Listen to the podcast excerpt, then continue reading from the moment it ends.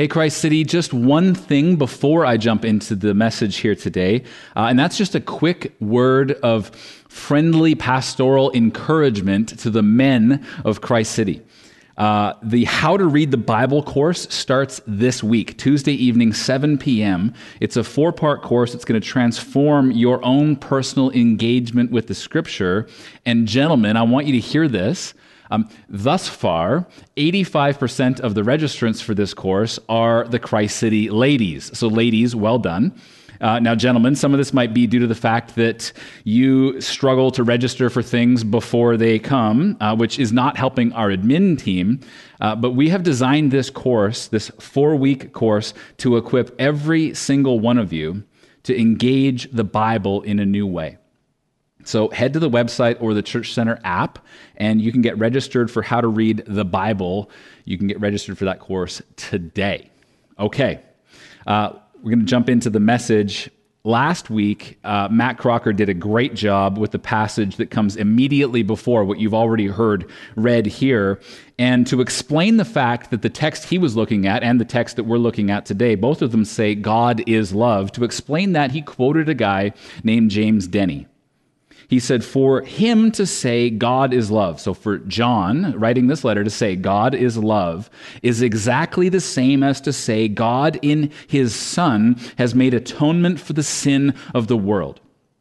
Right? So for John, the beloved disciple, who wrote this little letter that we call First John, for him to say God is love was tied directly to the reality that God purposed that Jesus would be born into this world to save his people from their sin.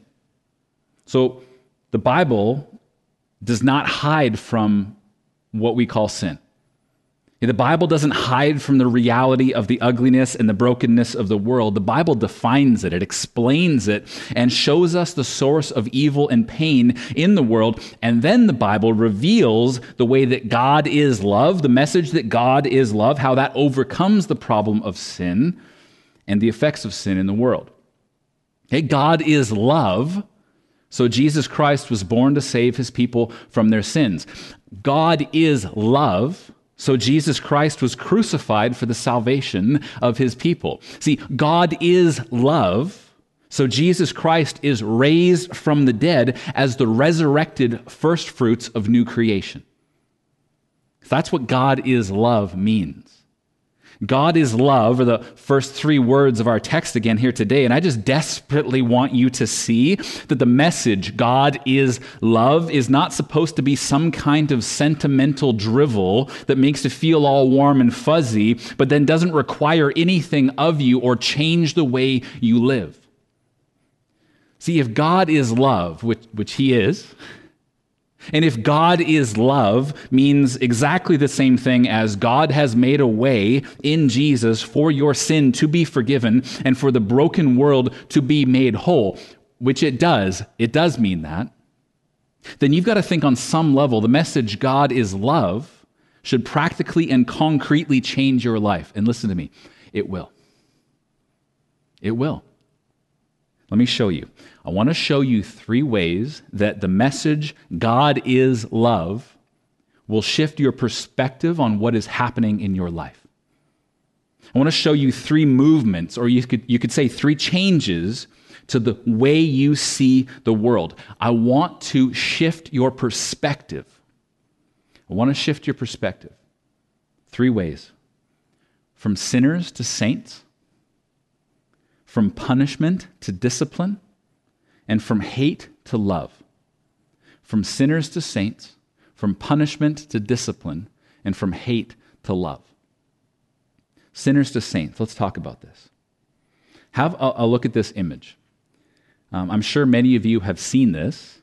Uh, from one perspective, this piece of art looks like a, a wire sculpture of an elephant, but when you move to the other side, when you shift your perspective and the angle you're looking at it from changes, you're going to see two giraffes.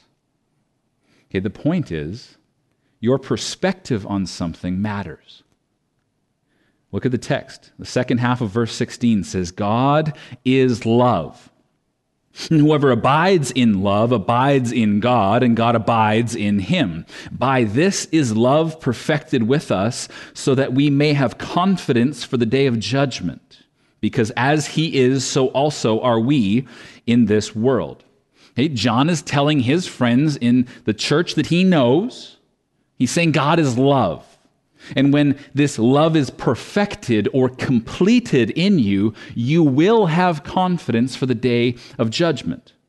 Okay, he's teaching in line with Jesus and the rest of the scripture that one day every single human being is going to stand before God and be judged. And his point is if you're a follower of Jesus, if the message God is love has taken root in your heart, not as some sort of permission giving sentimentality that says that you can live as you want and it's all going to be okay, but, but actually, if God is love means to you that Jesus Christ is Lord, that he died for your sin, that he was raised for your life, you shall be saved. And if that's what God is love means to you, you've got no need to fear that day of judgment, and you should have confidence. How? Look at verse 17. By this is love perfected with us, so that we may have confidence for the day of judgment, because as he is, so also are we in this world. Because as he is, so also are we in this world. If you've got your Bible open, like highlight that, underline that, mark that somehow. This is important for us to see. Now, on the surface, it just seems like a bit of an obscure little sentence that doesn't mean that much, but, but it truly does. As He is, so also are we in this world. Just think about it like this Jesus Christ was sinless. I am not. So, in a moral way, I'm not really like him. Yeah, I already said this. Jesus Christ died, and is risen as the first fruits of new creation. He has a resurrected, eternal body. And uh, I, I, don't yet. Right? This body is uh, it's not great. It's got some problems. I'm not yet like Jesus in his character, and I'm not yet like Jesus in his body. So, what then is this talking about? Look at verse 17. As he is, so also are we in this world. Listen, in my standing before God, I am already like Jesus. As he is, standing before the Father, accepted and loved, so I am in this world. This is talking about my new identity in Christ. As he is, so also are we in this world. That is actually a mind bending truth.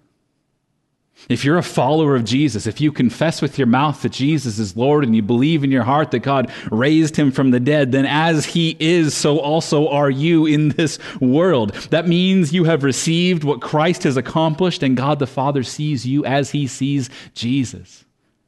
You're God's child. The late, great Dr. J.I. Packer he said, if you want to judge how well a person understands Christianity, find out how much he makes of the thought of being God's child and having God as his father. This is not the thought that prompts and controls his worship and prayers and his whole outlook on life. It means that he does not understand Christianity very well at all. You are in Christ. You are united with him and all he is. All he has is yours. In verse 17 of our text, it says, As he is, listen, so also are you in this world. See, in Christ, you are chosen from the foundations of the earth. You are redeemed from slavery to sin and you receive freedom in Christ. You are ransomed from the wages of sin and death and you were given new life in Christ. You once were dead in your sin and trespasses, but are now alive in Christ. See, in Christ, you are a new creation. You are the beloved of the Father. You are a child of God. You have been adopted as His own, and you are eternally secure because Jesus accepts and keeps all who come to Him. In Christ, you are justified. You are made clean and you are being made whole. In Christ, you can forgive others because in Christ, you yourself have been forgiven. In Christ, you're not alone, but you are now a citizen of the kingdom of heaven. You are now a member of a new family. You now look at others in the church and you see mothers and fathers and brothers and sisters, and you encourage them with the truth of who they are in Christ, and they encourage you with the same. In Christ, listen to me, Christ City. In Christ, I want to shift your perspective. You're a saint, not a sinner. Your primary identity as a follower of Jesus is not sinner, it is saint. We're not sinners. We're saints who still have a proclivity towards sin. Just shift this perspective with me. Come around from one angle where it appears to be an elephant and pan around and see it as two giraffes. Yes, I know we were sinners, and I know we still sin. But that is no longer our primary identity. We are Christians, followers of Jesus. See, once we start to walk with the God who is love, and once we receive what Christ has done for us and we receive the Holy Spirit and we live as new creations in Christ and we are born again to a living hope and we are adopted as His own and we know that as He is, so also are we in this world. Once we know all of that, then we see that our primary identity shifts from being sinners to understanding that we are saints who still sin.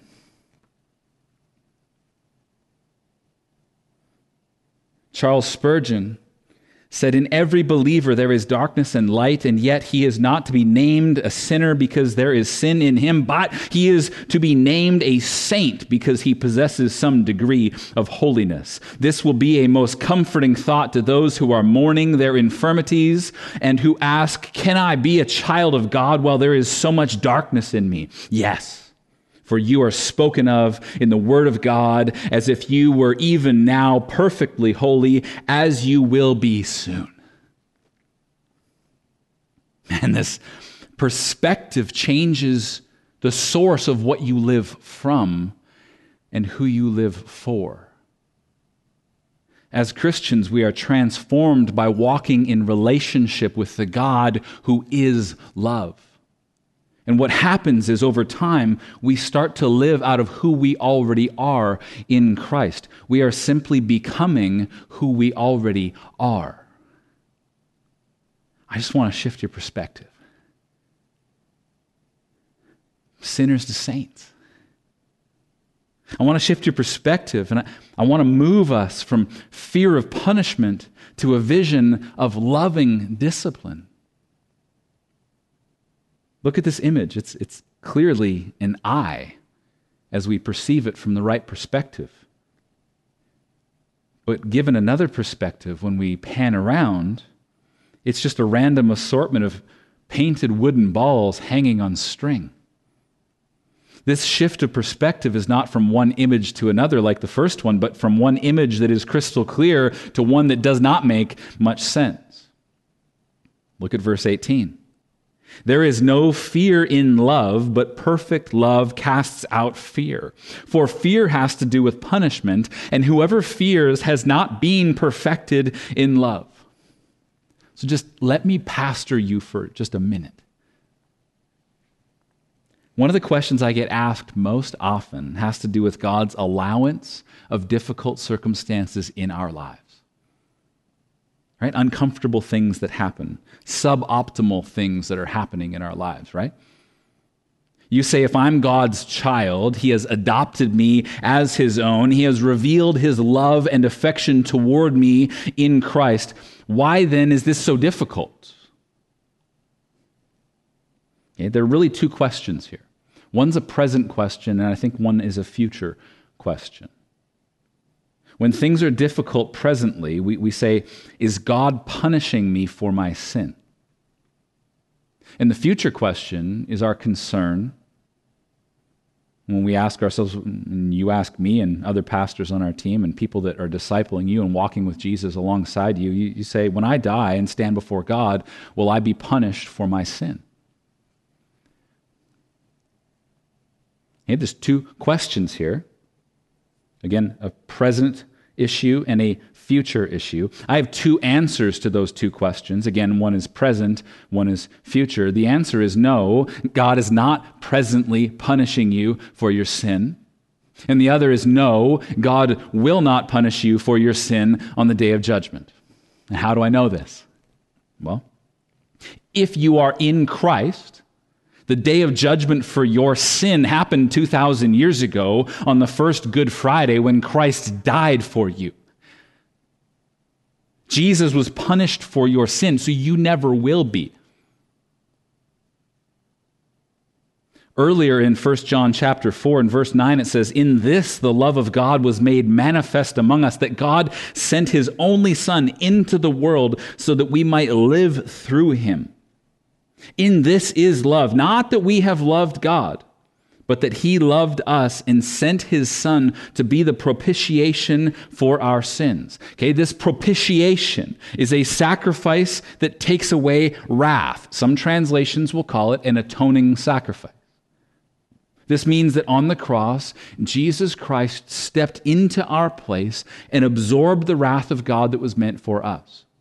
This means that on the cross, Jesus Christ, who was innocent of all charges and sinless before God, took upon himself the judgment that we deserved.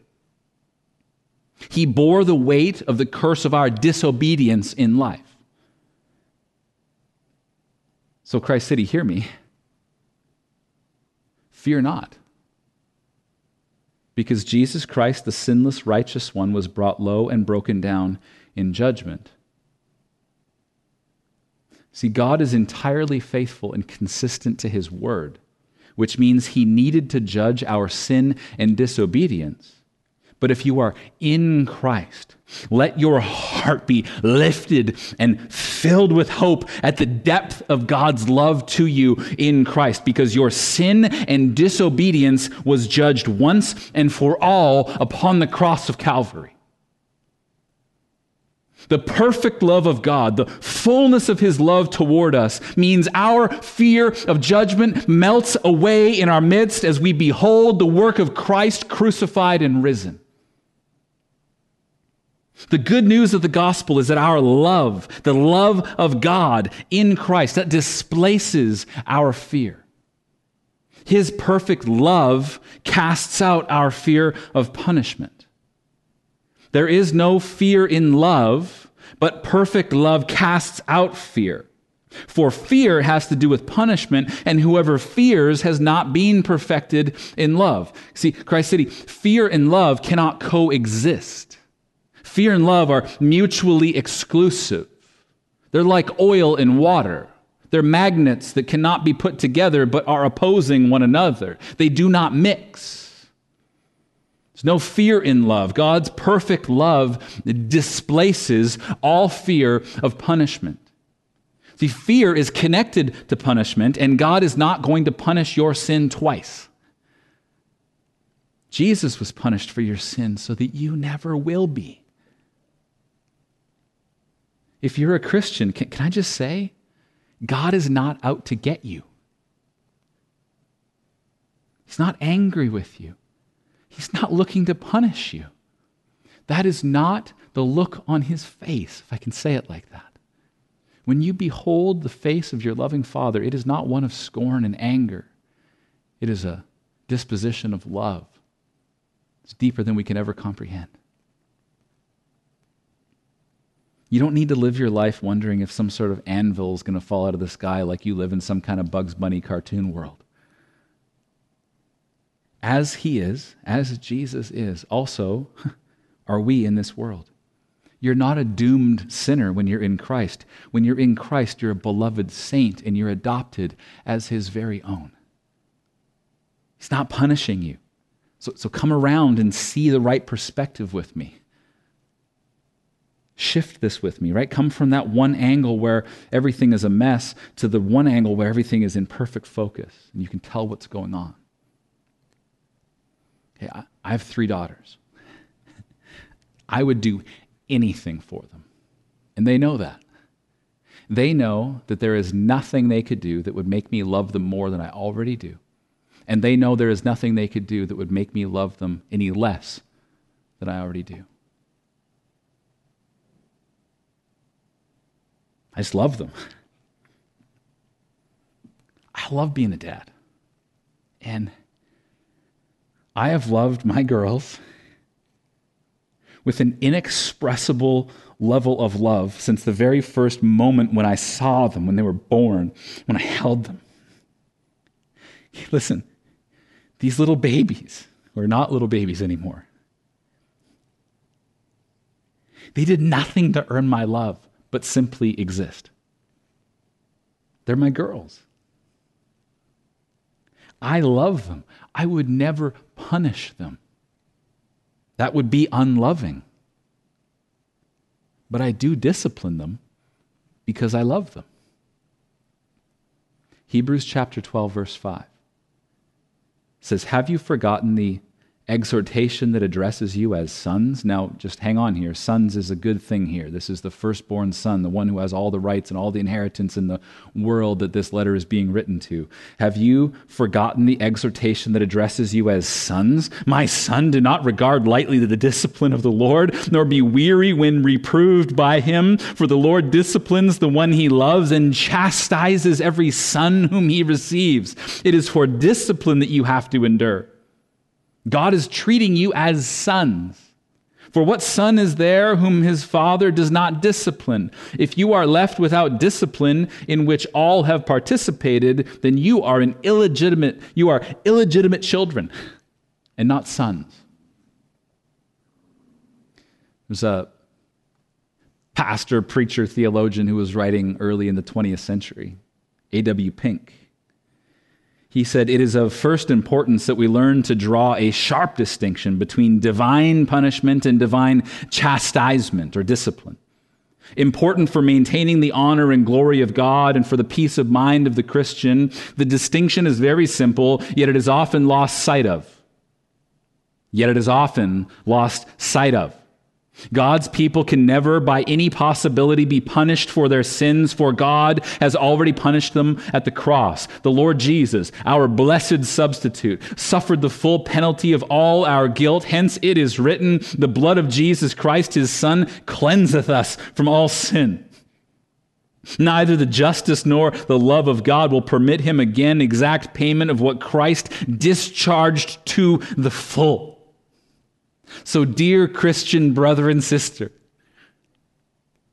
God has judged your sin once and for all in Jesus. He disciplines us, yes, as a good and loving father, but he does not punish. There is no fear in love but perfect love casts out fear. For fear has to do with punishment, and whoever fears has not been perfected in love. Like I said, I just want to shift your perspective. You're not sinners, you're saints. Not sinners, you're saints who you sometimes still sin, yes. But you're saints. I want to shift us from a mentality of punishment to the recognition of God's discipline in our lives. See, love and fear do not mix. I'm not afraid of punishment, but I want to embrace God's loving discipline in my life because He's a good Father and He wants the best for me. And I want to shift your perspective third from hate to love. From hate to love. Look at verse 19. Oh, man.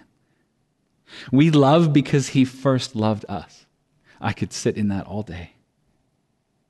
If anyone says, I love God and hates his brother, he is a liar. For he who does not love his brother, whom he has seen, cannot love God, whom he has not seen. And this commandment we have from him whoever loves God must also love his brother. And we love God because he first loved us. And we love one another because he first loved us. Both are true and both are spoken of in this manner. We know what love looks like by being first loved. Perfect love drives out fear of judgment, yes, but perfect love also drives out hate.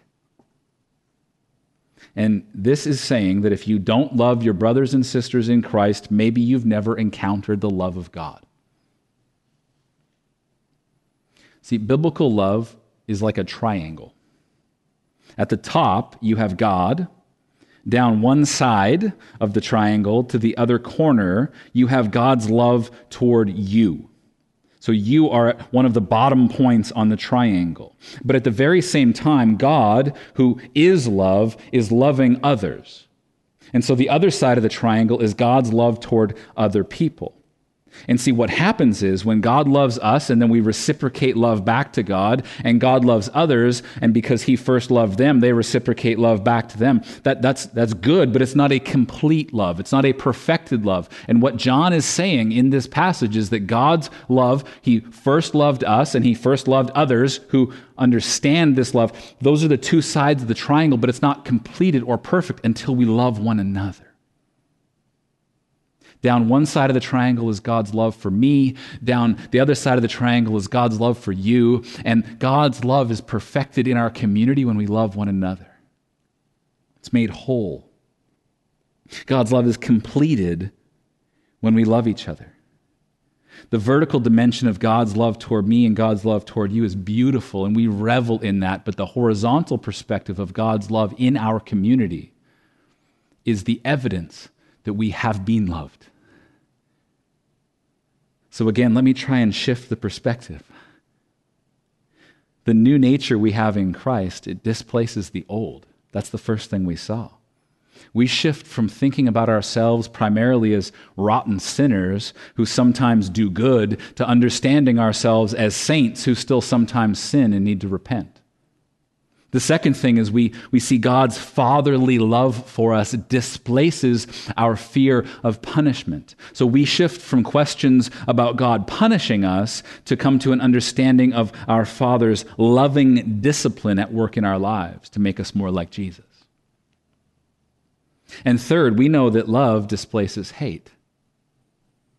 So we see ourselves as part of a new community of saints who know that God has already punished our sin and that his love has knit together the oddest collection of people from all over the world who happen to live in this locale and worship together as we do. And that that kind of love, that kind of radical love that is evidenced as we take God's love and love one another with it, it has something to say to the broken world around us about the loving redemption we have already received. The evidence of God's love is made manifest among us when we love one another. This perspective then understands the biblical triangle of love that I'm trying to communicate and how God's love is perfected or completed in our church again when we love one another. But you gotta see that this is an image for the world to comprehend God's love for them as well. Jesus said in John 13 that the world will know who I am by the way you love one another need to shift our perspective. Because thus far, it's been largely about us. God's love for his people is not largely about us, but the way we then communicate that and radiate that love to the world around us. We're going to celebrate communion together. So, those of you gathering with your house church, either now or later in the week, you can prepare the elements of the wine and the bread. The wine points us to the blood of Christ that was shed when he died on the cross. The bread points us to the reality that his body was broken when he endured our punishment in our place. And so you can move through the liturgy that we've provided, pray through that together as a community, celebrate communion together, and all of the beauty that is evidenced there as we take the bread and the wine. If you're not a follower of Jesus, my gosh, do you know God's love? Like it's that aching kind of love that wants to just bring you into relationship.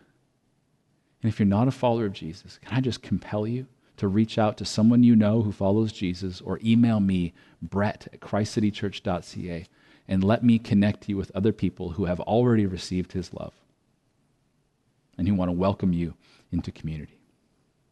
Okay, let me pray. Father, I'm so grateful for your love. I'm so grateful for the people who I know have deeply, deeply been transformed by it. We are not, we're not loved by you because we're so lovely. In fact, we are only lovely because we've been loved by you. And I just pray that you would transform us, that you'd shift our perspective, that we would walk with you, that you'd fill us with your spirit, that you would empower us as we serve one another in the world around us, that we would live to do good in your name, and that Vancouver be better because we're here. We pray all this in Jesus' name. Amen.